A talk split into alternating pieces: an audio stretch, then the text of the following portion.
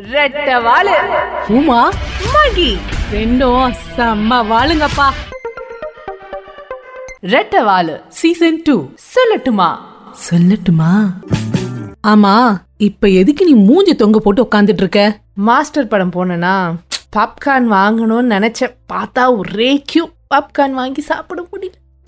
அது ஒரு ஃபீலிங்ஸ் போன வாரம்லாம் மாஸ்டர் படம் பார்க்கல பார்க்கலன்னு ஃபீல் பண்ண. இந்த வாரம் பாப்கார்ன் கிடைக்கலன்னு ஃபீல் பண்ற. மாஸ்டர் படம் பாத்தியே அதுக்கு சந்தோஷப்பட்டியா? இப்படிதாங்க. கிடைச்ச விஷயத்துக்காக நிறைய பேர் சந்தோஷப்படாம கிடைக்காத ஒரு விஷயத்துக்காக கஷ்டப்பட்டுட்டு இருப்பாங்க. அந்த லிஸ்ட்ல நீயும் இருக்க போல? அடடடே மாஸ்டர் படத்துல ஒரு தத்துவத்தை சொல்லிட்டியே மகி. ஆமா அது என்னவோ உண்மைதான்ல. நம்ம கிட்ட இருக்கிற ஒரு விஷயத்தை நம்ம சந்தோஷப்படவே மாட்டோம். அடுத்தவன் கிட்ட என்ன இருக்கோ அதை பார்த்து கஷ்டதான் பட்டுட்டு இருப்போம்.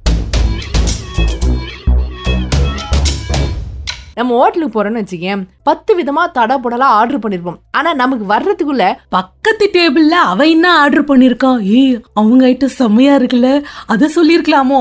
அப்படின்னு நம்ம ஃபீல் பண்ணுவோம். அவன் என்ன நினைச்சிட்டு இருப்பான் ஏ பாரு அவங்க டேபிளுக்கு எவ்வளவு தடபுடலா வந்துகிட்டு அவன் அங்க இருந்து இங்க எங்கிட்டு இருப்பான் நம்ம இங்க இருந்து அங்க எங்கிட்டு இருப்போம். இப்படிதாங்க பல பேர். நம்ம கிட்ட ஒரு விஷயம் கிடைச்சிருக்கும். அது வந்து அற்புதமா இருக்கும். ஆனா அதை ரசிக்கிறதுக்கோ ருசிக்கிறதுக்கோ இல்ல சந்தோஷப்படுறதுக்கோ நம்ம டைம் ஒதுக்காம அடுத்து என்னடா கஷ்டப்படலாம் அப்படின்னு நம்ம லிஸ்ட் போட்டு வச்சிருப்போம். இப்படி கஷ்டப்படுறதுக்கே டைம் டேபிள் போட்டுட்டு இருந்தா அப்ப சந்தோஷப்படுறதுக்கு டைம் எங்க இருக்கும்? ஏ நான் கூட இந்த சந்தோஷத்தை பத்தி ஒரு ஸ்டோரி படிச்சேன். அதை நான் சொல்றவா? ஆனா ஒரு கண்டிஷன் என்ன கண்டிஷன் சுருக்கமா சொல்லணும்.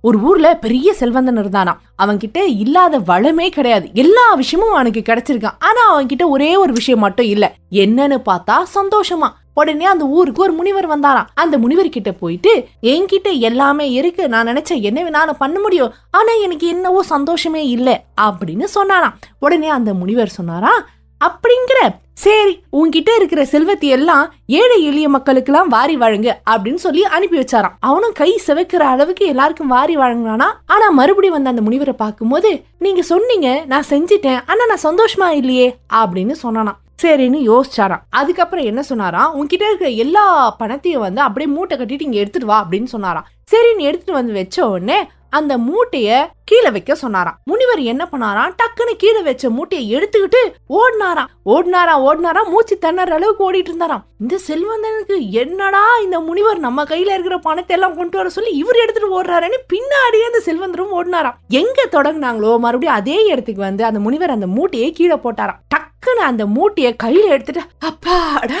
சந்தோஷமா இருக்கேன் இப்பதான். அப்படின்னு சொன்னானா அப்பதான் அந்த முனிவர் சொன்னாரா நீ வரும்போது இந்த மூட்டையை தானே கொண்டு வந்த? அப்ப இல்லாத சந்தோஷம் இப்ப இப்படி கிடைச்சது?